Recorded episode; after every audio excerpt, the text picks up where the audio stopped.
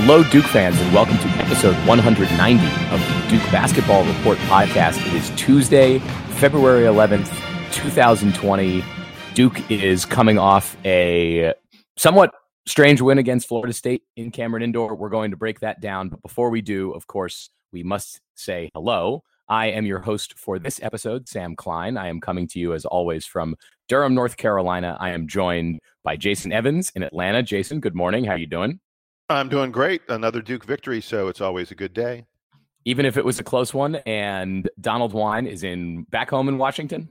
I am back home in Washington. I was able to watch that game last night, and let me tell you, I think that was one hell of a victory for the Blue Devils. I, I, like you said, a weird game, but definitely a very important one when you're looking at the standings. Yeah, so we will get to everything related to the Florida State win. I was able to attend the game and and get in the locker room afterwards to talk to a couple of the guys about the quick turnaround from the UNC game. Before we do that though, we mentioned on the last episode just over the weekend that we have some changes coming to the Duke Basketball Report podcast. The biggest of which is that uh, we won't have Bert Campbell as sponsors anymore. So we wanted to thank them again. We mentioned them on the last show, but thank them again for all of their support uh, for the last long while. I think it's been a couple years they've been with us, but we wanted to tell all of you about the structural change that's going on here at the DBR podcast. So, starting with this episode, we are now part of the SB Nation podcast network. Of course, Duke Basketball Report is a property of SB Nation, which has been the case for many, many years, but we are now officially part of the SB Nation podcast network. That's going to give us access, more access to blogs from across that network, which spans all the colleges and all the sports. So we might have contributors coming in from lots of different places in the sports world to give us insight into things that are adjacent to Duke basketball and some of the other topics that we cover. Um, this is going to open doors for us that maybe weren't available before. And if you listen to other SB Nation podcasts about things related to Duke basketball, you may get to hear us on those shows from time to time like I said, no more Bird Campbell ads, but you'll hear uh, some some new advertisements here on the on the DBR podcast. Uh, again, nothing overwhelming. That's not really the point here. We are just trying to you know support the show. And finally, the the one little technical detail for listeners who used to find us on SoundCloud. Um, you I unclear how you would be listening to us because we're not going to be there anymore. Um, we really highly encourage you to subscribe to this show wherever on whatever podcast catcher app you use, be that from Apple, Google Play, Spotify, Stitcher, any of those places, we are available. So uh, make sure you subscribe to the podcast. We'll still be available at our email address, dbrpodcast at gmail.com. You can still you can still get in touch with us that way. And I wanted to kick it to Donald just Donald, any more details as the as our resident SB Nation expert? Uh, you're of course a contributor on on some other SB Nation blogs. So anything else that the people need to know about uh, this new way of delivering content? Yeah. So for those of you who are able to access our podcast through DBR's main page and the articles that we post about each episode, you would notice that we would post a SoundCloud link to direct you to a, a, site if you weren't subscribing, like Sam mentioned. But now there will be a different one. It'll be called through Megaphone. And what's good about Megaphone is that you will be able to create an entire playlist of all 190 plus episodes and, and, and more of our podcast. So if you are on Megaphone, you will be able to create an entire playlist. And there'll be also times we're on the front page, we will be able to do the same so that you're one click away from listening to Sam, Jason, and I talk about Duke basketball at any point of the day. I have a question. I, I have not bothered to total it up, but how long do you think it would take for someone to listen to all 190 episodes? I'm guessing like maybe a week, uh, maybe like a week and a half. It's, like, wait, are they sleeping or there's no sleep, no sleep. Uh uh This I don't know. Continuous, baby. I don't know why. I don't know why you would need to do that, but I encourage you to do that. Hey, sounds... Actually, reliving the 2015 season could be you, a ton of fun. I think reliving reliving the 2015 season through our amateur uh, musings about it, I think oh, God. might might okay. be fun. But you can also you can also just choose not to do that because that yeah seems that seems like a slog. Are we? Uh, I, I think that's it for for the intros. If you have any questions for us, of course, you can post them on the forum where where we all appear, and also, as we said, dbrpodcast at gmail.com is a great And- way and to get in let- touch with us. Let me reiterate what Sam said. Hey, the best thing to do is subscribe. Yeah, Go out there, subscribe. subscribe, whatever. Yeah, wherever we, you know, we don't do enough of that. If you listen to other podcasts, they're constantly going subscribe and like and give us reviews, and we'd love to get those. We don't pester you folks with those things, so we're now going to pester you with them just for this moment. Subscribe, Just give right us a now. review. Yeah, Yeah, all that But also, stuff. as as this transition occurs, it's going to take a couple of days, even after you're listening to this podcast uh, episode. So, as that happens, when it's finally official, we will continue to uh, bombard you with ways to make sure that you guys don't miss out on hearing Jason rant about the uh, UNC Tar Heels, or Sam and his musings with uh, with with bluegrass, or me just talking about jerseys. Look, it's been a it's been a while since since we did any bluegrass content on the show. So know, uh, maybe I maybe I have to maybe I have to bring that back. Anyway, enough about all the logistics. Let's get to the game. Duke beat Florida State last night in Cameron Indoor. It was a 70 to 65 final score. It was tight the whole way down the stretch in the second half with Matthew Hurt making the free throws that sealed the deal for Duke. It was a rock fight out there is what I would say. Lots of turnovers for Duke. Um, a lot of broken plays on on both sides. Donald, start wherever you want. What were your impressions of Duke making the quick turnaround after the emotional UNC victory to take care of the Seminoles in Cameron?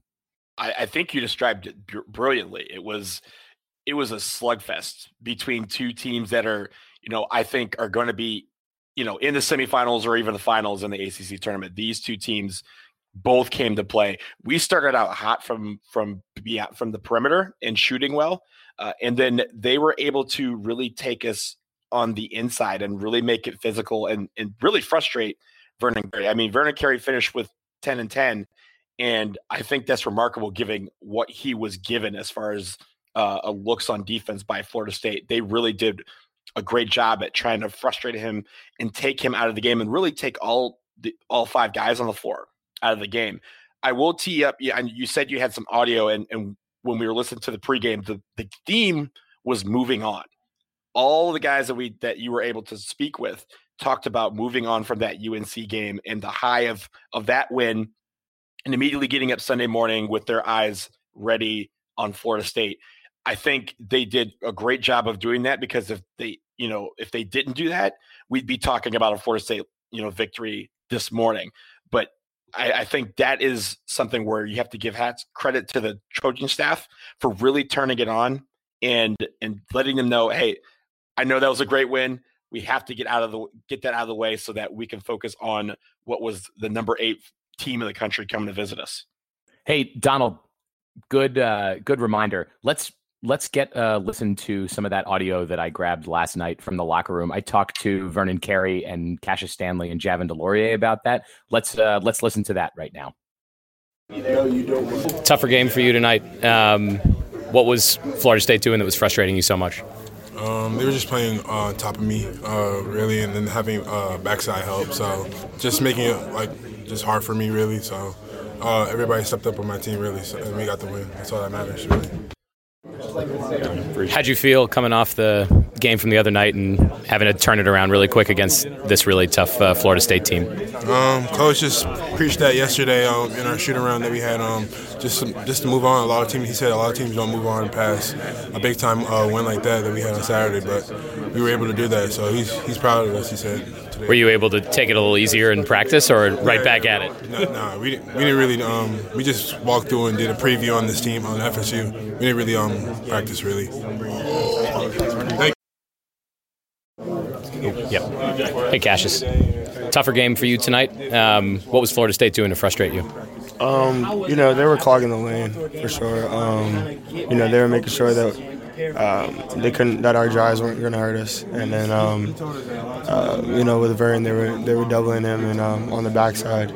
So I mean, um, you know, they had a good game plan, but um, you know, we, we eventually figured it out. We uh, tried to play more of a free motion offense um, because if we if we set plays, they were gonna they were just gonna sit in the lane. And so um, I think I think we figured it out um, to the game, but uh, that's what it did. Do you feel better about how the passing was in the second half? Felt like there was a lot of dribble drive in the first half and, and a lot more moving the ball around in the second half. Yeah, I mean that's what we wanted to do in the beginning to dribble drive to get them to move. Um, they eventually adjusted because they're a good team, uh, very well coached, and um, you know was, we knew it was going to be a fight. We knew it was going to be a, a, a battle and um, you know it was it was good to, to get the win, and it was good yeah, for something to work at the end of the game. And how about the turnaround from the emotional game on Saturday? How how were you feeling maybe yesterday morning, coming off that, uh, and you know trying to think about Florida State? I mean, we moved on. Coach was very big on it. Um, he said enjoy it for that night, but move on, just move on, and uh, that's what we did. And he, he was proud of us, and we're proud of each other for, for moving on because that's very mature of us. Hey, Javin, what was the uh, turnaround like from UNC game on Saturday night to tonight against Florida State? Um, you know, obviously, really quick. Uh, we get off the bus after uh, coming back from Chapel Hill, and the coaches are telling us, you know, obviously enjoy this moment. Uh, this is a night you guys will remember, you know, for a long, long time, if not forever. Um, but just know that Monday we have a really good team coming in here, and they don't care that we won. Uh, they're going to try and come in here and beat the brakes off y'all. And so, guys really did a good job of you know moving on, um, enjoying that moment, and then moving on to the next thing. Did you have to mentor any of the young guys about staying focused, or do you think they're coming along well in that regard? You know, I think they did a great job tonight. Um, especially, you know, slow starts are kind of our Achilles heel as a team, it seems. Um, but you know, we came out ready to play, ready to compete. Um, and you know, we turned the ball over a bit too much, and you know, whether you want to attribute that to fatigue or preparation, whatever that may be, um, you know, Florida State's just a really long, athletic, really good team.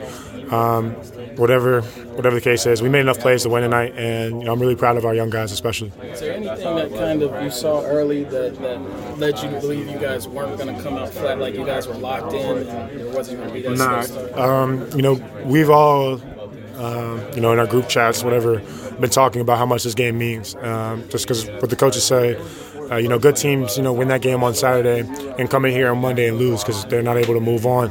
Uh, but great teams take that next step, and everyone in here wants us to keep growing. Um, you know, as a group, so we're playing our best basketball at the right time, and I think we did took a huge step towards that goal tonight. How do you manage, you know, limited minutes for you, but team seems to be like it's rolling pretty well. How do you how do you handle that uh, being on this team? You know, for me, it doesn't matter. Um, I'm just going to do whatever I can uh, to help my team win the basketball game. Uh, when my numbers call, I'm step out there and do my job. Um, and that's the attitude that every guy has. You know, some nights, um, you know, you may not get as much minutes as another guy, uh, but you know, our team's done a really good job of, uh, you know, and it's easy because we're all very close. Uh, you know, not having any animosity and staying locked in because you never know what it may be um, or whose turn it's going to be. So I'm really proud of our guys tonight. Cool. Thanks. So yeah, reiterating Donald's initial point, which is which is making the quick turnaround. All the guys seemed very locked in. That said, you know, they got a little bit of time to celebrate, and and that's all well and good. But everyone starting on Sunday was focused on Florida State. They Duke did not have time to rest on its laurels, and we talked way way back months ago when the schedule came out and we were looking ahead at the season that Duke doesn't didn't have very many of those quick turnarounds, the the 48 hour turnarounds on the schedule this year, which is a nice bonus for the Blue Devils. But the big one that we looked at was this UNC to Florida State one. Obviously, the UNC game is always a big deal. Everyone gets excited about it, and then we we didn't know that Florida State was going to be this good this season, but uh, of course they have been this way for a long time now, and the team it seems was able to to overcome that uh, that transition. Jason, I want to come to you next. Um, what were the what were kind of the big themes that you saw in this game? Um, maybe around you know I, I'm looking when I'm looking at the stat sheet, I see Duke had 21 turnovers. I remember a lot of drives to the hoop that just ended in the ball leaking out. Be that Florida State's doing or even Duke's doing. What were you seeing from the Blue Devils that made it such a sloppy affair? So uh, uh, let me, I'll get to that in half a second. I'm glad you asked me that. I think the turnovers and the rebounding are a major story in this game. I wanted to mention just first of all, the sound that you had. I, I loved that all these guys talked about how Coach K had drilled into them that they had to put the UNC game in their rearview mirror. And, and uh, one of the other themes that I heard was them saying that FSU jammed the lane that FSU just put everybody in the lane and forced us to play differently than we really wanted to on offense. And I like that the team was able to adjust to it. That said, uh, you guys know, I mean, hey, we, are talking about podcast number 190. You know, one of the stats, one of the first things I look at in the box score every time is field goal attempts. And I am a big believer in the fact that if you don't shoot the ball as much as the other team, you're probably going to lose. FSU outshot us in this game, and they outshot us pretty significantly. They took 66 field goal attempts, Duke only took 51 it is really hard to win a game where you get outshot by 15 field goal attempts. And there's a clear reason why FSU was shooting the ball a lot more than Duke. One, Duke was turning the ball over. And two, Florida State was grabbing offensive rebounds. We out rebounded them by three, but only because uh, we got a lot more defensive rebounds um, than they did, and uh, uh because they were missing so many shots. But Florida State still got 17 offensive rebounds. Uh, I thought Florida State played a, a, really good game. To some extent, I think Duke was a little bit lucky to win this game because, I mean, Florida State's not going to shoot that poorly from three. They're only 16% on their three pointers. They're not going to shoot that poorly from three every game. But, I, you know, I, I feel like we we found ways to be effective, even though we weren't getting a ton of shots. And uh, the turnovers were were incredibly frustrating. Um, Wendell Moore Oh boy, I, I, love Wendell. I love a lot of the intangibles. I love a lot of the things he brings to the table, um, in terms of defense, in terms of rebounding, in terms of being a pest on defense. But goodness, some of his turnovers were just just atrocious. He's got to find a way to clean that stuff up, um, because I, I worry a, a game like this, where you get outshot by by 15, 16 shots uh, you you only win a game like that if the other team is shooting terrible. Um, and and I think we got a, like I say, I think we got a little bit lucky. Um, we just need to we need to be more careful. I mean, look, we had like late in the game, Jordan Goldwire had just an atrocious turnover. I mean, like it was at a moment where Duke was hoping to stretch out the lead and make it comfortable, and Jordan Goldwire just essentially handed the the ball over to to to Florida State and they got an easy layup and and suddenly it was like a one point game again. And I mean Trent Forrest had I, am trying to uh, uh, what was the number of steals Trent Forrest had? It was uh, he had eight at one point early in the game. He he was taking the ball from Duke at will. We've got to be stronger with the ball against teams like this. Otherwise, forget it. It's just eh, you know we're not going to be able to win games this way. Uh, uh, real quickly, I, I think me personally watching this game, the second half especially, it seemed like we were mentally exhausted. And uh, I won't say anything about physical because they didn't seem like they're physical. There were times where mentally they looked like like they were out of sorts after the game, and that's ex- expected. After the game on Saturday night, after how physical they had been, and uh, Florida State had been on the inside, like Javin DeLaurier was like looked like a zombie at some points walking up the court and was just like in the wrong spot in the lane. And that led to a lot of defensive lapses. And also on offense, it led to them, you know, making passes that they normally wouldn't, taking shots they normally wouldn't, and just forcing things. I think that was interesting in how they overcame that because that's not something that we normally see from a Duke team as being mentally exhausted, but it's understandable for them to do that given the circumstances of how Saturday night took place and also just how this game was transpiring. I think that to, about that, Florida State was able to force Duke to play their style. As I, I think I described it as a rock fight. Like Duke was Duke was trying to get to the lane, as as you heard Cassius Stanley say. He wasn't really able to find the the lanes that he was against UNC, and it forced Duke to take you know Tre Jones was, was taking more of those mid range shots and and three pointers. Florida State was was daring Duke to shoot over them, and for a good stretch of the game, that wasn't you know the, the drives weren't working and the shots weren't working. So where for that first five minutes, Duke was energized. The crowd in Cameron last night was was awesome. They were still fired up from Saturday, and Duke I think was able to ride a little bit of that momentum for the first few minutes of the game. And then, as you said, Donald, it seemed like a little bit of exhaustion. The the Duke players were overcome somehow and weren't able to execute anymore. Down the stretch, it felt like they were able to adjust a little bit to Florida State style and and get get the right baskets and and honestly turn up the toughness. I think you look at Matthew Hurt's final plays um, in this game where he was like, "All right, Florida State's playing like this. Like I just have to I have to be I have to be stronger. I have to be tougher here. And and I guess there was a little bit of controversy at the end of the game because the the play where Matt Hurt drew the the foul to take those final foul shots. I guess folks on Twitter who don't root for Duke um, were not pleased about the call. But uh, no, they, uh, hang on, hang on, hang on. I got to talk about this. Yeah, I got no. So so foul. So wait. So not so an Donald, offensive foul. It's crazy. Yeah, yeah, yeah. I got right. you. I it got wasn't an this. offensive foul. Donald, what happened? So first of all, it wasn't an offensive foul at all because to do that, you have to make contact with the other person on the Yeah, team. and so and the person who made contact? contact with a Florida State player was his own player. Now, I'm not worried about that call. They called it a cylinder call, and that's a judgment thing because as soon as he comes down, he basically tries to even make any move, and it was already it was already in. There was already a Florida State guy in his grill, but that's not the controversial play. They did that one. They showed that one on ESPN as if that was the call that ended the game. What could have been a really big call was a play later when a Florida State guy with two feet out of bounds swiped the ball out of Vernon Carey's hand, and upon review, they gave it to Florida State. That, even that was that. unbelievable. That was That is the controversial play, and we overcame that.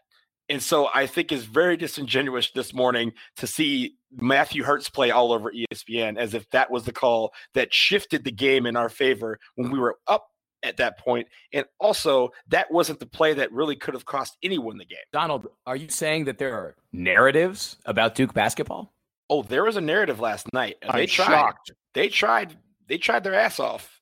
It didn't work, and I'm Uh, glad yeah. that our guys were able to stick that out. Here's the thing: a team could have reacted much differently than we did to that call, the one that with the Florida State guy out of bounds. But hats off for like you know, Coach K didn't go apoplectic. He didn't throw his jacket like some guys do. He Well, literally sure was he like, knew. I mean, look, it, uh, Yeah. those of us watching on television, like Sam, were you aware on that possession where they ended up giving the ball to Florida State? You're in the you're in the stadium, so you I weren't I thought aware. they were. No, I, I couldn't tell what was going on. I thought they had called. Uh, I thought they had called a foul and were going to the monitor to decide if there was like. No. I, I, I, I couldn't tell what was going on. no, the, the 'Cause ball they got didn't, knocked. they didn't really mention it. They just said they had out of bounds to Florida State, and it took them, and it took the refs a little bit to sort of sort out what had happened. Right. Right. So yeah, I, I was a little confused about what was happening at that point. Yeah, and Don- the funny Donald, thing I- about it, the- the funny thing about it is that ESPN, Jay Bilas is like, they're seeing all of these great camera angles that we're giving you courtesy of our producers. So great job that they're able to find this angle that shows that two feet are standing out of bounds and he was swiping the ball. So that's going to be Duke's ball. And then as soon as he said that, he goes, wait a minute, they just gave the ball to Florida State. That's not, that's not right.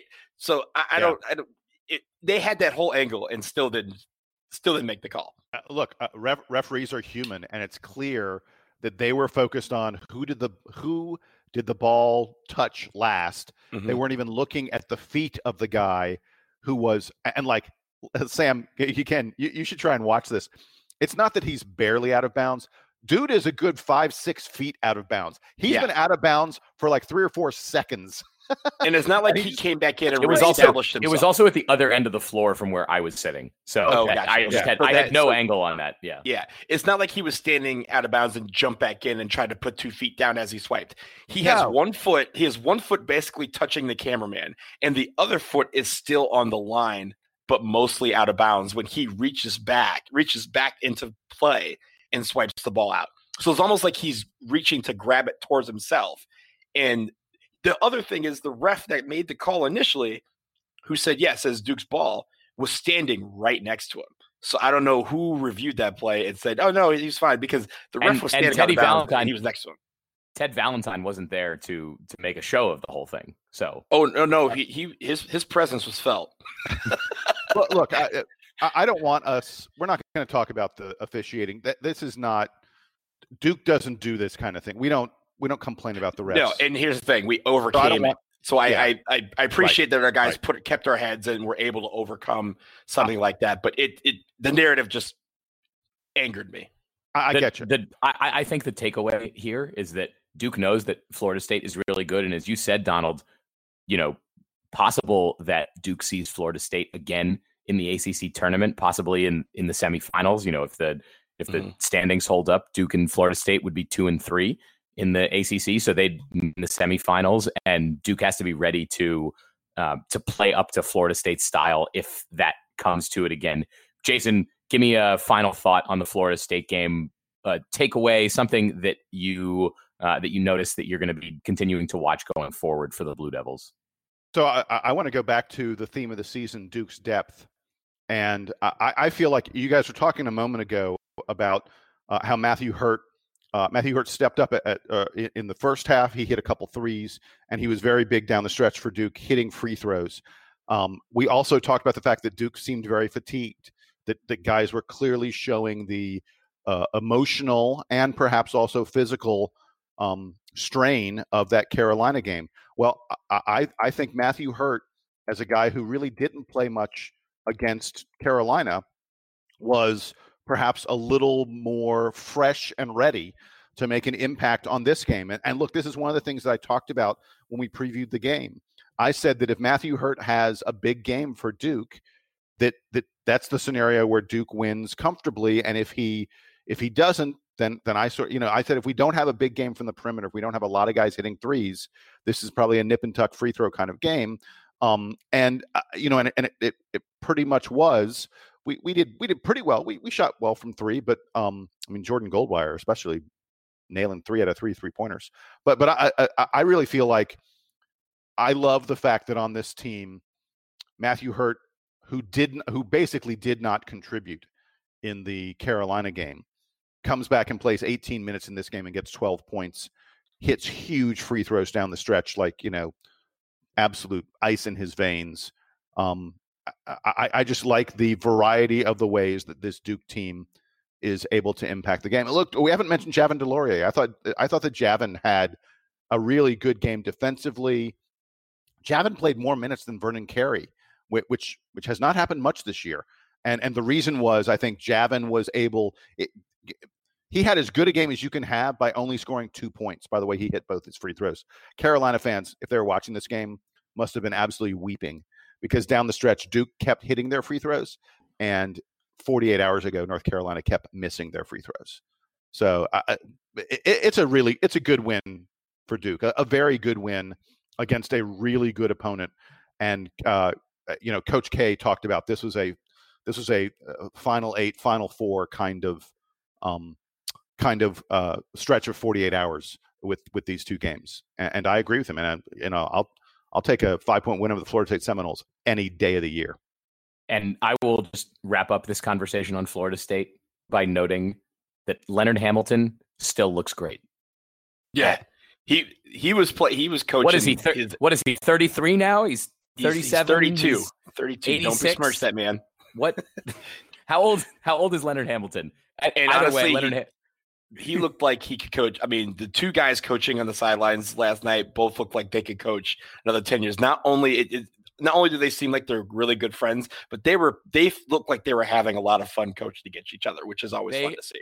Well, they've they've played each other a few times at this point, right? Yeah, I mean, it, he is Leonard Hamilton's is. Leonard Hamilton's been in the ACC uh, like twenty years, the second longest second longest tenured coach in the ACC, or or 3rd mm-hmm. behind behind Roy Williams. So he's he's been around the block with with Duke a few times. He is he is 71 years old. Is it will never it will never not be entertaining. He Leonard looks Hamilton. He looks great. Years old. He's he actually sometimes he mentions it on his I think he mentioned it on his Twitter at one point about mm-hmm. about the uh the 10 year challenge. I don't know what he calls it yeah he, he posted it as a 10 year challenge but he also he calls it like the the ham stuff. He has a he has a hashtag for it. Now i have to go look for it. So uh, we'll take a break and i will find out what leonard hamilton uh, calls himself to note that he never ages.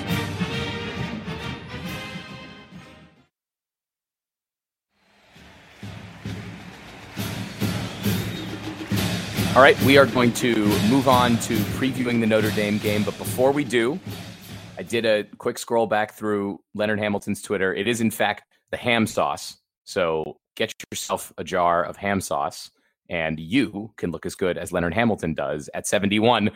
Let's talk, though, about another old coach who is familiar with Coach K. Uh, that would be Mike Brey. His Fighting Irish of Notre Dame are coming to Cameron Saturday afternoon, and Notre Dame got off to kind of a rocky start in the ACC, but you know, and, and with some some pretty close losses. But Jason Evans, they're a tough team, and I think that they're uh, they're their results, if you just look at the points in their games, don't tell the full story of how tough this Notre Dame team has been, especially lately. Am I right? Oh gosh, so I feel like if if Notre Dame had just a tiny bit more luck, if they if they were a little bit better in really close games, this would be a team that people would be talking about for the NCAA tournament. I, I absolutely believe that. They they they lost to Boston College by one. They lost to Indiana by two. They lost to NC State by five. They lost to Louisville by by three. They lost to Syracuse by two. They lost to Florida State by one. Uh, and by the way, that, that game they lost to Florida State by one was at Florida State. Um, I mean, that's a that's a road game where they're uh, uh, what what I just said there. That run of losses, that's all their losses since December. Uh, really, really close games. Uh, it would it would not be insane. It would not be absolutely crazy for Notre Dame to be on like a 10 game winning streak coming into this game because uh, like I say they've they've just suffered a ton of really close losses. They are on a four game winning streak as we record this. They have not yet played they're playing Virginia tonight. So it may be that by the time you listen to this it's at, it's at Virginia by the way. It may be that by the time you listen to this podcast Notre Dame has uh, that four game uh, winning streak has been broken. It's also possible this Notre Dame team is absolutely capable of winning at Virginia. And it's very possible they are on a five game winning streak, and suddenly people are like, whoa, Notre Dame is a legit NCAA tournament team. Uh, you know, again, I, I don't think their record reflects nearly how good this team is. And and they are led by John Mooney, um, senior big man John Mooney, who is just a absolute double double machine. You can he's been there. Much, he's been there a long time. I feel like we've talked about yeah. Mooney before. right. This is this is his twelfth season um, playing for Notre Dame. Um, uh, he's been around longer than Sam has been alive, or something like that. I think. No, I'm kidding. He's the, but he's the second longest tenured player behind Bonzie Colson. And Luke and Luke Harangody. Is Luke Harangody still there? oh my god! wow, going back. Uh, uh, but but in all seriousness, John Mooney is is one of the best rebounding players in the country. Um, and uh, he's their force on the inside. It is going to be. It is not going to be easy for Vernon Carey to to to deal with him.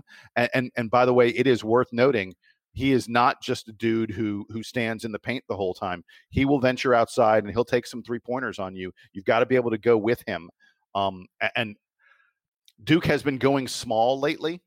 I think it's going to be very difficult for them to go small against Notre Dame. I think, uh, you know, I, I keep on talking about Matthew Hurt on this podcast, um, not just this episode, but past episodes. Matthew Hurt and Jack White have got to have good games because otherwise, I think John Mooney and the Florida State, uh, sorry, and the Notre Dame size is going to be a big problem for Duke.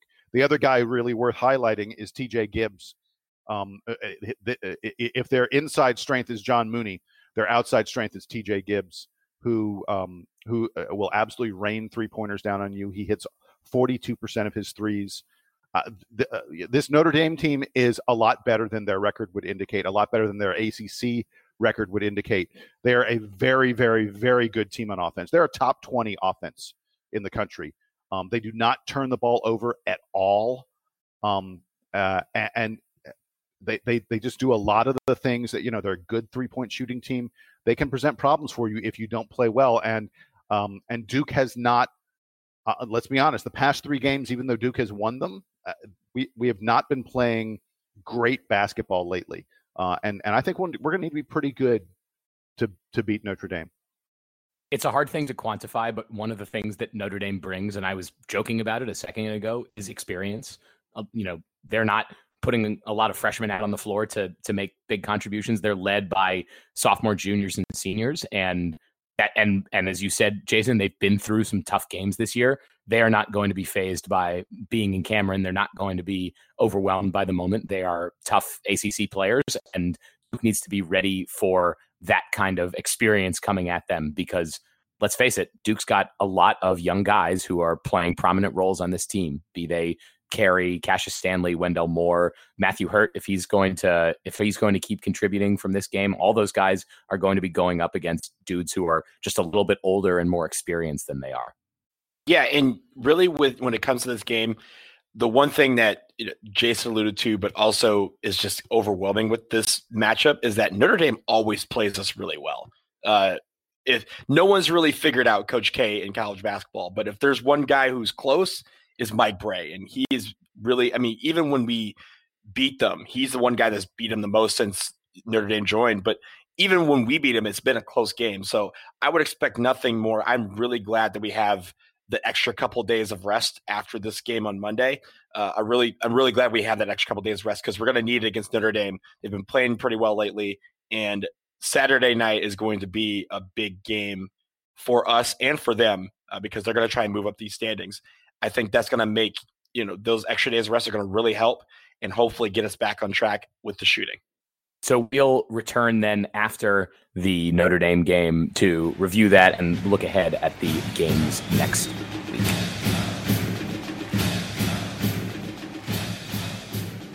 So since this is a midweek show, we're not going to do an official player of the week, but let's say that we're going to do a check on who's winning the player of the week race for you guys so far this week. Donald, I'll start with you. Um, let's say who was your player of the game from the Florida State game on Monday night.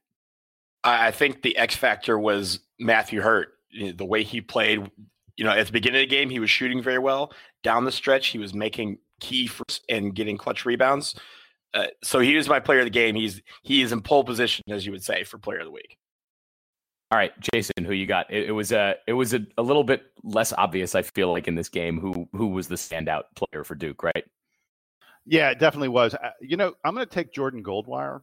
Um, th- th- he he matched his career high with 13 points, five for five field goals, three for three three pointers. There were a couple of them that he took where it wasn't like um, guys had just left him completely wide open um, and were ignoring him. Um, it, you know, he took them in rhythm.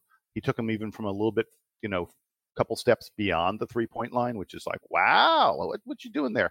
But the biggest reason I'm going to take him as my player of the week, he only had two turnovers. That's the fewest turnovers of anybody uh, of any of the starters. This was a game where Duke made a lot of turnovers, a lot of turnovers, and Jordan Goldwire was the guy who managed to hold on to the ball better than anybody else. So he is my current leader for player of the week. It's funny. I came to the same conclusion for I think the same reason that you laid out there at the end, which is of the guys who got big minutes in this game, Jordan Goldwire made the fewest mistakes. So I feel like you know that, that Although which is kind made, of his game, right? I, I, mentioned he made an egregious one. He made a really he made really he made an egregious mistake, but but he wasn't repeatedly driving into traffic and losing the ball or missing a bunch of shots like Wendell Moore or missing a bunch of shots that were notionally open the way that Tre Jones was. So um, yeah, I think I think I've got Jordan Goldwire. Let's finish then with a parting shot. I know Donald, you've got one for this midweek episode. What's what's on your mind? Yeah. So last weekend, we didn't get a chance to talk about it on Sunday, but last weekend was the debut of the XFL, the new XFL. Don't think about He Hate Me uh, and, and the one from previous past, but this one uh, started out with an incredible game. Um, my hometown, DC Defenders, and Sam's hometown, now DC Defenders. Um, if you say so. Yeah, it was so a lot of people are talking about the XFL and they talk about this little thing where they are. oh no, no, because the XFL. Who's talking always, about the XFL? I am. I'm talking about it. so it's it, a lot of people are talking about it in the frame of will it replace the NFL or just really will it stand with the NFL? It's not going to replace it, but people are talking about it as that minor league system where you can try out some gimmicks. And some of these gimmicks are actually really cool. The kickoff um, I, I, don't like know if you guys kick, were able to see the kickoff thing is crazy. Kickoff is I really like cool. It. Yeah, it's, it's where you know it's it seems safer, and honestly, it gives more incentive to run football. Back. Football, the safe sport. Well, safer, er, er. I mean, we're we're you know, look at me, we're low bar here, but uh, here's the fun. Here's the thing about it, right? The XFL can be all these things, but if it's not entertaining, people aren't going to watch. The games were very entertaining and people watched. And of course, as week one, we'll see if they have a, a, a you know, Jason's big in the movies, if they're going to have that week two uh, drop this weekend. But for the games that were on the first for the first weekend, it was a rousing success. People enjoyed the games. A lot of the games were sold out. The one in DC was filled to the brim. with fans. Uh, it was an entertaining game. The home team won. Well, that's defenders. That's because DC. That's because DC hasn't had an entertaining home football game in like eight years. Exactly. Well, eight years. How long has Snyder been around? It's been a long. I, am assuming that go eight years ago is when Robert Griffin was in town, right? So uh, there oh, were yeah. some fun yeah. games then. Yeah. Uh, but Snyder still owned perhaps, the team. But Snyder doesn't own. Yes, yes, yes. It's, oh, that's been Vince McMahon. It's been 20, 22 years yeah. since uh, since Dan Snyder's been in town. So yeah, a, but a, a, long a long time of suffering. Really, I mean, the point is the XFL for Week One in what it was was very entertaining. I'm hoping that it can sustain. I know last year we were talking about the alliance of uh, associated football, and that lasted like three weeks. Um, I'm hoping this will go longer than three weeks because I'm trying to go to a game while they're here in town. But really, if you're looking, if you just the Super Bowl has you out of sorts and you're looking for some football, check out the XFL, see if it's something that you enjoy. But for me personally, I thought it was very entertaining and really liked what I saw last week. Okay. All right. So since we're since, since, we're doing this soon after our most recent episode, I, I, think that's going to do it for parting shots for this show. Like I said, we'll be back after the Notre Dame game to recap hey, that how, and look. How about ahead. this? Yeah. How about this? I'll tease my parting shot because I want to do it for next week. time. I got yeah, I got to flesh it out a little bit more. My parting shot is going to be on the value of the timeout. Ooh, I, am looking mm. forward to this.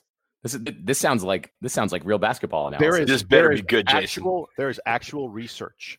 There is. Uh, I have come across a, a a paper that was done by someone where he explains exactly how many points a timeout is worth. Mm. How's that for a tease? Okay. So so we're going to be going back to Bash Roy Williams for his poor use of timeouts next weekend when we return. So to recap again, don't forget uh, the show isn't really going anywhere. We're making some structural changes. Hopefully, it means um, almost nothing to most of our listeners, but we are excited about the opportunity to join the SB Nation podcast work. As I said, uh, you may hear other voices on here. You may hear us in other places going forward. And uh, so, still more to come on that front. Don't forget again to subscribe wherever you find podcasts and review. That's subscribe and review. We want reviews. Subscribe and review. Sure, yeah, go. Reviews are good. Send the reviews. Give us give us the feedback, man. We we love the feedback. So uh, with that, this has been uh, episode 190 of the Duke Basketball Report podcast, our first on the SB Nation Podcast Network. For Donald Wine and Jason Evans, I am Sam Klein. Thanks for listening, and Duke Band, take us home.